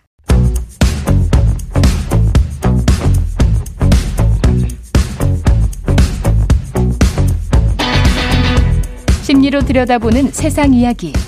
뉴스는 쉽니다. 정치, 경제, 사회 등 우리 사회의 다양한 이슈를 심리학적 관점에서 풀어보는 시간이죠. 최강지사 뉴스는 쉽니다. 오늘은 김태훈 경남대 심리학과 교수님 모셨습니다. 안녕하세요. 안녕하세요. 안녕하십니까. 오늘은 그 감정 쓰레기통 이야기를 아, 해볼까 네네. 해요. 네. 근데 감정 쓰레기통이라는 게 우리가 이제 뭐 하는 말이긴 한데 뭐 일상적으로 쓰지 않습니까? 근데 이제 상대방에게 일방 일방적으로 부정적인 감정 계속 쏟아내는 네, 걸 이렇게 표현하는데 이게 뭐 학술적으로 뭔가 용어가 따로 있는 건가요? 정식으로? 어, 실제로 학술 용어는 아닙니다. 네, 아 그렇죠. 네. 어, 쓰기 시작한 지도 그렇게 오래되지는 않았고요. 최근에 좀 많이 나오는 것 같아요. 음, 이런 상태를 뭐라고 부르나요? 이게 뭐 이런 관계 같은 걸 정립시키는 하- 정립하는 그런 뭐 용어 같은 게 따로 있나요? 어, 굳이 찾자면 네. 이제 영어로는 emotional dumping 뭐 이렇게 dumping. 네. 감정 덤핑. 네, 네. 어, 이거 딱 다가오는데요? 외국에도 그런 분들이 있나 봐요. 어, 그럼요. 네. 근데 이게 감정 쓰레기통 우리가 얘기하긴 하는데 기준이 사실 이게. 아 이게 내가 지금 감정 쓰레기통 취급 당하는 건지 아니면 상대가 나에게 참 감정적으로 많이 의존하고 있는 건지 이게 참 구분이 잘 안 간단 말이죠. 근데 보통은 친한 사람 사이에서 많이 생기는 거 아니겠습니까? 그렇죠. 이거 헷갈리시는 분들 좀 있더라고요. 네. 근데 보통 이제 감정 교류냐 감정 쓰레기통이냐 이렇게 어, 감정 교류, 네네. 쓰레기통 네. 다르구나. 예. 그거를 헷갈리시면 안 돼요. 왜냐하면 교류라는 거는 상호작용이에요. 그렇죠. 그렇죠. 그러니까 서로 통한다는 얘기죠. 그래서 섞이기도 합니다. 무슨 얘기냐면 내가 누군가와 섞이면서 나누는 건 좋은 것도 있고 나쁜 것도 있을 수 있습니다. 그렇죠. 쓰레기통에는요. 네, 나쁜 것만 나쁜 것만 버리죠. 그렇구나. 네.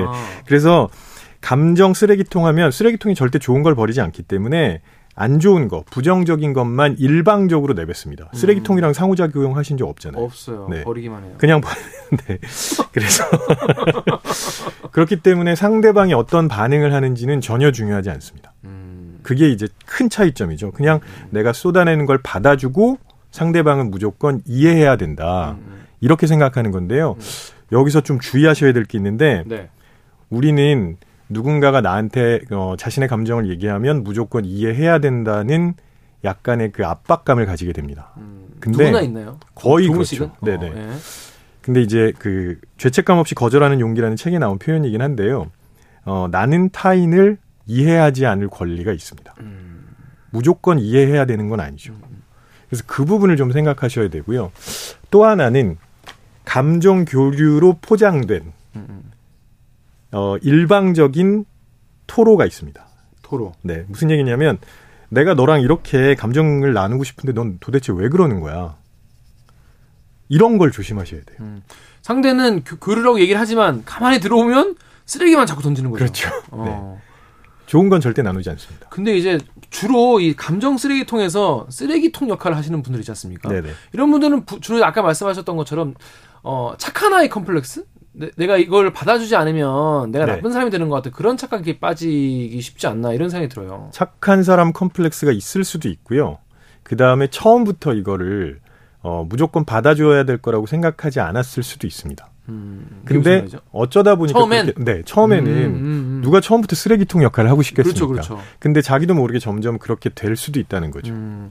근데 이제 타인의 감정을 착취하는 것이다라는 표현도 나올 정도인데 이렇게 감정 쓰레기통을 만들어서 상대에게 자꾸 쓰레기 같은 감정을 투척하는 이런 사람들 우리가 특징이 좀 있을까요? 그런 사람들의 특징? 어 일단 본인의 감정만 중요해요. 음. 감정 쓰레기통 취급을 하는 사람들은 음. 본인의 감정만 중요하기 때문에 본인이 힘들 때만 연락을 합니다. 아 본인 힘들 때만 연락하는 사람 시간도 장소도 모두 마음대로 정하죠. 자기 마음대로. 네. 이 어느 날 이때 어디서 만나자. 어, 나잘 안 될 것 같은데. 아니, 나 진짜 힘들어. 어. 그럼 나가야지. 그럼 나가야지. 안 그러면 내가 나쁜 놈 되는데. 네, 네. 근데 보면은 그 이런 이야기 감정 쓰레기통이나 이런 얘기 하다 보면은 늘 그러니까 지금도 보, 세요 여기 청취자 우혜진님께서 저도 네. 감정 쓰레기통에 대해서 힘든 시간 보내다가 결국 관계를 정리한 적이 있습니다. 아무리 공감과 위, 조언과 위로를 해줘도 부정적인 말만 쏟아내더라. 아, 관계 지속이 쉽지 않더라. 이런 얘기 있는데 네네. 너무 신기한 게요. 피해자만 있어. 늘 피해자만 말을 하고 가해자는 모르나 봐요. 모르는 건지 말을 안 하는 건지. 어, 모르는 경우도 많고요. 아 본인이 네, 몰라요. 네, 네. 던지는 네, 몰라요. 네. 자각 못하는 경우도 많지만 알고 있는 사람도 있습니다. 어, 내가 네. 그런 성격이다. 네. 그러니까 예를 들어서 나르시시스트 같은 경우는 모를 리가 없어요. 음, 왜냐하면 내가 다른 사람들보다 돋보여야 되는 사람이기 때문에 다른 사람을 최대한 억압하고 좀 부정적으로 만들고 이런 성향이 있죠. 음. 그런 사람들은 알겠지만 다른 사람들 특히 아, 그런 사람들 알고도 그러는 거예요? 네, 알고도 그러죠. 그런 사람들 말고 이런 사람들이 있습니다. 자기가 희생자였던 사람. 아, 본인이. 본인이. 감정 쓰레기통의 희생자였던 분들은 자기도 모르게 그걸 배우는 거예요. 아, 그럴 수도 있어요. 네, 그게 흔히 요즘 많이 말씀하시는 엄마와 딸 관계에서 나오는 음. 그런 사례로 이어질 수가 있습니다. 음. 네. 왜냐하면 엄마를 위해서 나는 사실 엄마가 너무 안쓰럽고 엄마한테 너무 연민을 많이 느끼고 해서 음. 엄마한테 맞춰준 건데 엄마는 나를 감정 쓰레기통 취급을 한 거잖아요. 음. 근데 그러다 보니까 자기도 모르게 자기도 어딘가에다 그걸 쏟아내야 되는 거예요. 아. 근데 그러면 본인의 영혼이 망가지는 길 아닐까요? 결국에는. 어, 그렇죠. 이거 되게 힘든 일입니다. 예. 그냥 버티는 걸로는 절대 안 돼요. 음. 네. 근데 그런 예를 들어서 제가 뭐 다른 케이스는 모르겠는데 그 이 케이스는 굉장히 비극적인 케이스잖아요. 네네. 그러니까 이제 부모님이 자신을 그렇게 한 것 때문에 너무 고통스러웠지만 본인도 결국 닮아가게 되는 만약에 본인이 지금 청취자분들 중에서 아 내가 지금 가족이나 뭐 이런 관계에서 그런 거를 내가 닮아가는 게 아닐까 이런 거- 걱정이 지금 드는 분도 계실 네네. 것 같아요. 네. 이런 분들한테 좀 그렇게 되지 않게 하기 위한 조언 같은 게 좀 있을까요? 일단 확인부터 하셔야 됩니다. 내가 진짜 확인? 감정 쓰레기통의 역할을 하고 있는지. 맞나? 네네. 어떻게 확인합니까? 어, 상대방이 무조건적인 공감을 원한다면, 그 내, 본인이 하는 말에 대해서 무조건적으로 무조건 맞다고 해줘야 되는 거예요. 음, 어떻게 그럴 수가 있느냐, 혹은 다른 방식으로 생각해 봐야 되지 않느냐라고 했을 때, 야, 너 어떻게 내, 내가 말하는데 그럴 수가 있어? 너 어떻게 내 편을 안 들 수가 있어? 이렇게 나오면, 갑자기 아, 저 감정이. PTSD가 와서 저도 어 옛날에 떠오르면서 아 힘들어요. 그러면 해줘야 돼요. 예. 네. 근데 그런 식의 반응이 나오면 무조건적으로 공감해 달라 그러는 거거든요. 음, 음, 그건 사실 공감이 아니죠. 음, 음, 음. 근데 그런 반응을 경험하고 계시다면 감정 쓰레기통 역할을 하실 가능성이 커요. 지금 청취자 박은학님께서 직장에 딱 이런 분이 있다라고 하는데 의외로 하급 직원이라고 합니다. 네. 하급 직원인데도 오히려 더 대하기가 어렵습니다. 해결 방법이 있나요? 이런 걱정하세요. 하급 직원한테 이럴 수도 있군요. 하급 직원도 그러니까 상사한테 힘든 일들을 얘기할 수 있거든요. 그치, 네. 그치, 그리고 맞아. 요즘은 옛날과는 달리 그렇게 할 때 어, 잘못 대하면 그 상사의 갑질 이렇게 오해받을 수도 있어요. 그럴 수도 있죠. 그렇기 때문에 예전보다 이제 훨씬 더 잘 대해 주시는 분들이 많은데 그 과정에서 자기도 모르게 그렇게 역할을 하기 시작하는 겁니다. 음, 네. 음. 그리고 내가 혹시 이 직원의 말을 제대로 들어주지 않았다면 않는다면 내가 혹시 불이익. 이상한 상사로 아, 보이지 않을까. 그런 걱정을 하시는 거죠. 그럼 어떻게 이거 해결 방법이 있을까요? 제가? 조금 전에 말씀드렸잖아요. 만약에 무조건적인 공감을 원하면 쓰레기통 역할을 하는 거기 때문에 음. 확인부터 하고 확인하고 그 순간 어. 손절해야 됩니다. 손절을 그냥 네. 빨리 하는 게 네. 그러니까 나 회사에서 욕을 먹더라도 빨리 손절을 하는 게더 네. 나은 건가요? 그게 가장 좋은 방법이고요. 근데 바로 손절하기가 사실 쉽지 않아요. 쉽지 않죠. 그렇기 때문에 중간 중간에 어떤 작업을 하실 수 있냐면 이렇게 힘든 걸 토로하는 그냥 일방적으로 토로하는 거잖아요. 그 감정을 본인이 가져가지 말고요. 그 사람한테 다시 줘야 됩니다. 음. 어 힘들겠구나 이렇게. 네. 그러니까 너 지금. 이러 이러한 것 때문에 힘, 그래서 힘들다는 거지라고 거지? 확인을 해줘야 된다는 어, 거죠. 그러니까 아니, 힘든 거. 어. 그렇죠. 아니면 본인이 자꾸 가져가게 돼요. 음, 그게 선생님 이게 그럴 수도 있나 이게 그런 감정 같은 거를 내가 어 정말 힘들겠다 그래 그래 그래 하고 나면은 나도 그 감정이 마, 마음에 남아서 나를 힘들게 하는 거예요. 물론이죠. 그래서 그런 네네네. 거구나. 그런 걸 이제 전이라고 하거든요. 어, 그게 실제로 이-. 있는 거예요. 네. 어, 네, 그 되게 조심해야 됩니다. 그렇구나. 그런데 이- 그런 케이스 뭐 하급 직원이면은 뭐 알바인가 이런 생각을 할 수도 있어요. 그리고 이제 선을 긋고 어너 참 힘들겠구나. 어 이거 화이팅 뭐 이러면 될 수 있는데 지금 김현철님께서 남남은 안 보면 그만이지만 가족 관계면 어떡하냐. 8225님 상대가 와이프일 땐 어떡하죠? 이게 가정의 평화를 위해서 맞장구는 쳐주고 있는데 네. 이 맞장구도 한계가 있다 이 말이야. 이런 분들이 가장 힘드실 것 같아요. 그렇죠. 이게 어, 가족이 제일 어려운 점인데요. 예. 어, 여기서 반드시 생각해 보셔야 될 게 뭐냐면 분명히 관계가 특수하긴 하지만 어쨌거나 부모든 자녀든 타인입니다. 타인이다. 네. 제가 아까 말씀드렸거든요. 나는 타인을 이해하지 않을 권리가 있습니다. 무조건 타인을 이해해야 된다는 그 압박감에서 일단 벗- 벗어나셔야 되고요. 그래야 그게 출발점이 됩니다. 심리적으로 분리하는. 근데 그 용기가 많이 필요할 것 같아요. 그렇지 안 돼요. 필요하죠. 안 돼요. 필요해요. 네. 네. 안 되더라고. 이게 사람이 왜냐면 관계가 소중하니까 네. 관계도 소중한데 이게 이게 그 내가 이렇게 잘라내려면 상대한테 불편한 말을 해야 되고 네. 불편한 말을 하는 것 자체를 싫어하는 분들도 계시단 말이에요. 그래서 피하다 보면 오히려 되게 어이없는 결정을 하게 될 수도 있습니다. 예를 들어 어떤 예를 들어서 이제 자녀분들 중에 부모님이랑의 그런 음, 갈등 그렇죠. 때문에 쓰레기통 역할을 하다 보니까 빨리 집에서 벗어나고 싶을 수 있거든요. 그렇죠.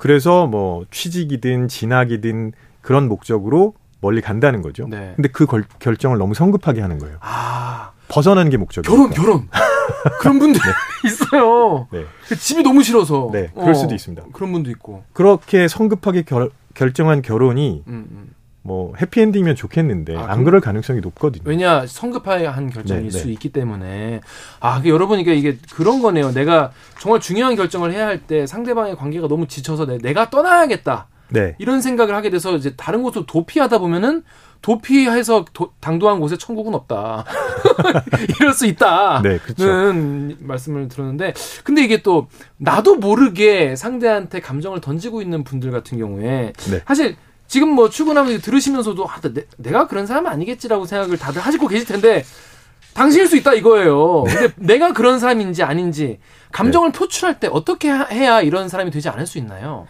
일단 그걸 아시는 분들은 아까 말씀드렸던 것처럼 나르시시스트이기 때문에 뭐 제가 굳이 언급할 필요 없을 것 아, 같고요. 그런 분들 나르시스트기 때문에 그분들 계속 할 거다. 어 그런 분들은 계속 합니다. 어. 네 그렇게 피- 봐도 피 하는 게 사- 네, 네. 상식이네요. 네. 네. 어 근데 음 내가 혹시 이전에 비슷한 일로 상처받은 적이 없는가 하는 생각을 한번 해보셔야 되고요. 내가 네네. 예, 예, 네. 예. 그래서 나도 계속 부정적인 말만 쏟아낼 가능성이 매우 높거든요. 음, 음. 그런 부분을 좀 확인해 보셔야 되고요. 또 하나는 상대방이 이렇게도 한번 생각해 볼 수 있지 않을까라는 얘기를 할 수 있잖아요. 그렇죠. 근데 그게 말이 돼 한다는 건 내가 타인의 감정을 지배하고 싶다는 거예요. 음. 그런 얘기를 본인이 하고 있는지. 아 네. 상대가 내 생각과 반대된 얘기를 했을 때, 야, 그게 말이 되냐? 이렇게 내가 딱 떠오른다면 네네. 의심해 볼 수 있다. 그렇죠. 음, 음. 그거는 그것까지 통제하고 싶은 욕구거든요. 그건 별로 적절하지 않죠. 음, 그렇습니다. 이게 평소 대화, 사실 이런 대화 같은 것이 쌓이고 쌓이고 쌓여서 네. 그 사람의 성격이 되고 진짜 삶이 되는 거 아니겠습니까? 아까 질문하신 박은양님께서 오늘 주에 너무 고맙다고. 어, 너무 좋다고 네. 감사하다는 말씀하셨고 9382님께서 나는 타인을 이해하지 않을 권리가 있다 이 말 꼭 기억하겠다고 하셨는데 여러분 이게 기억하는 것도 중요하지만 용기를 내야 돼요. 한번 그렇죠. 용기를 확 네. 내야 되는 것 네, 같아요. 네. 어, 이따 이럴 때 아, 뭘 알바야 이렇게 딱 한번 한 번 정도는 자기가 용기 내서 긋는 그 경험이 좀 중요하지 않나 이런 생각이 들더라고요. 그런 용기를 내시기는 사실 되게 어렵습니다. 음. 그래서 어, 꼭 마음 먹고 한번 해보셨으면 꼭 좋겠어요. 마음 먹고 네. 오늘 금요일이니까 일단 쉬시고 다음 주 월요일부터 그렇게 한번 해보시면 좋을 것 같습니다. 자 여기까지 듣겠습니다. 김태훈 경남대 심리학과 교수였습니다. 고맙습니다. 고맙습니다.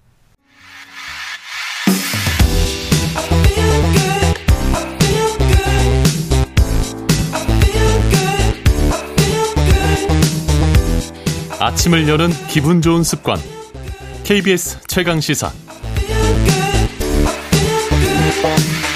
자 오늘 저녁 이 경기 손꼽아 기다리는 분들이 많다고 합니다. LG와 KT가 맞붙는 한국 시리즈 3차전 관전 포인트 짚어보겠습니다. 유튜브 야구 잡서를 진행하고 있는 KBS 라디오 정현재 PD 그리고 KBS 스포츠국 정현호 PD가 스튜디오에 나와 있습니다. 안녕하세요. 안녕하십니까. 반갑습니다. 저 이게 한국 시리즈 3차전 네. 어떤 의미가 있는 경기길래 많은 분들이 관심 갖고 있는지 잘 모르거든요. 어, 저는 설명 좀 부탁드릴게요. 이게 좀 있을 것 같아요. 한국 시리즈 1차전을 이기면은 어, 우승 확률이 70% 정도 됩니다. 네. 그런데 1승 1패 상황에서 한국 시리즈 3차전을 승리하게 되면은 네. 확률이 85%까지 돼요. 아니 오늘 신문 조간 신문에 다 85% 85%인데 이거 네. 근거가 있는 거예요? 이게 20번 정도 있었는데 네. 그 중에 17번. 네네. 네. 그러니까 그런 상황이 20번 중에 17번 됐다는 거죠. 그러니까 네. 3차전을 이긴 게 그 전까지 1승 1패 17번이다. 상황에서 음, 1승 1패인 네. 상황에서 세 번째를 승, 패, 승을 하면은 85% 확률로 이기더라. 패승승도 85%. 아, 패승승도. 어쨌든 아, 삼 차전만 무슨 이기면 상관없이 된다. 삼차전이 네. 된다. 네. 그럼 이제 앞으로 한 번 더 이기면 이- 음. 되, 되는 거니까. 그렇죠. 이제 4, 4승, 4승을 내야 되기 때문에. 4승 해야 돼요? 네. 두번더 잘 이겨야 모르시긴 돼요. 하는데. 네, 네, 네. 저 야구 잘 모릅니다. 네, 네. 두번더 이겨야 되는구나. 네, 한번 그럼, 그럼 짚어보시죠. 4승 할 때까지 계속 하는 거예요? 맞습니다.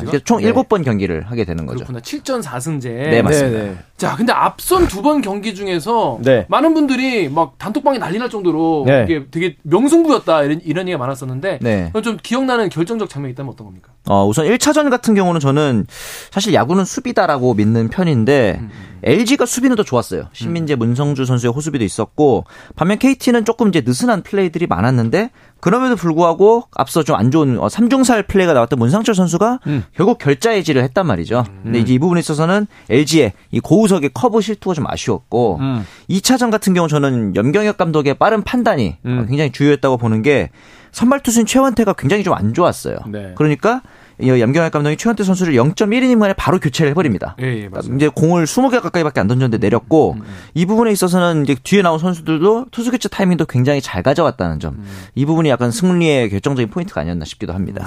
그 이런 포인트가 약간 정성적 정석적인 포인트였다면 정석, 예? 개인적인 포인트로 봤을 네. 때 첫 번째 경기에는 이 손동현 선수가 네. 7회에 나왔다가 음. 또 8회에도 나와요. 맞아요. 근데 보통은 7회 손동현, 8회 박영현, 9회 김재윤 김재윤, 이렇게가 네. 순리거든요. 음. 근데 8회에 또 올랐다는 건 음. 손동현 선수가 공이 진짜 좋다고 음. 아마 감독이 판단을 하고 계신 것 같고 계속 써도 뭐 상하지 않아요 어깨가? 상하죠. 상하죠. 예. 그래서 그 다음 경기에서 볼넷을 내주고 점수에 빌미를 줍니다. 음, 맞습니다. 근데 여기서 밀어볼 수 있는 게 큰 것 같아요. 손동현이 지금 컨디션이 되게 좋다. 그래서 음. 어. 오늘 이제 어제 하루 쉬었죠. 네. 어제 하루 쉬었기 때문에 손동현이 굉장히 중하게 이번 시리즈에서 음. 쓰임 쓰일 수 있다. 네네. 네, 그렇게 생각을 합니다.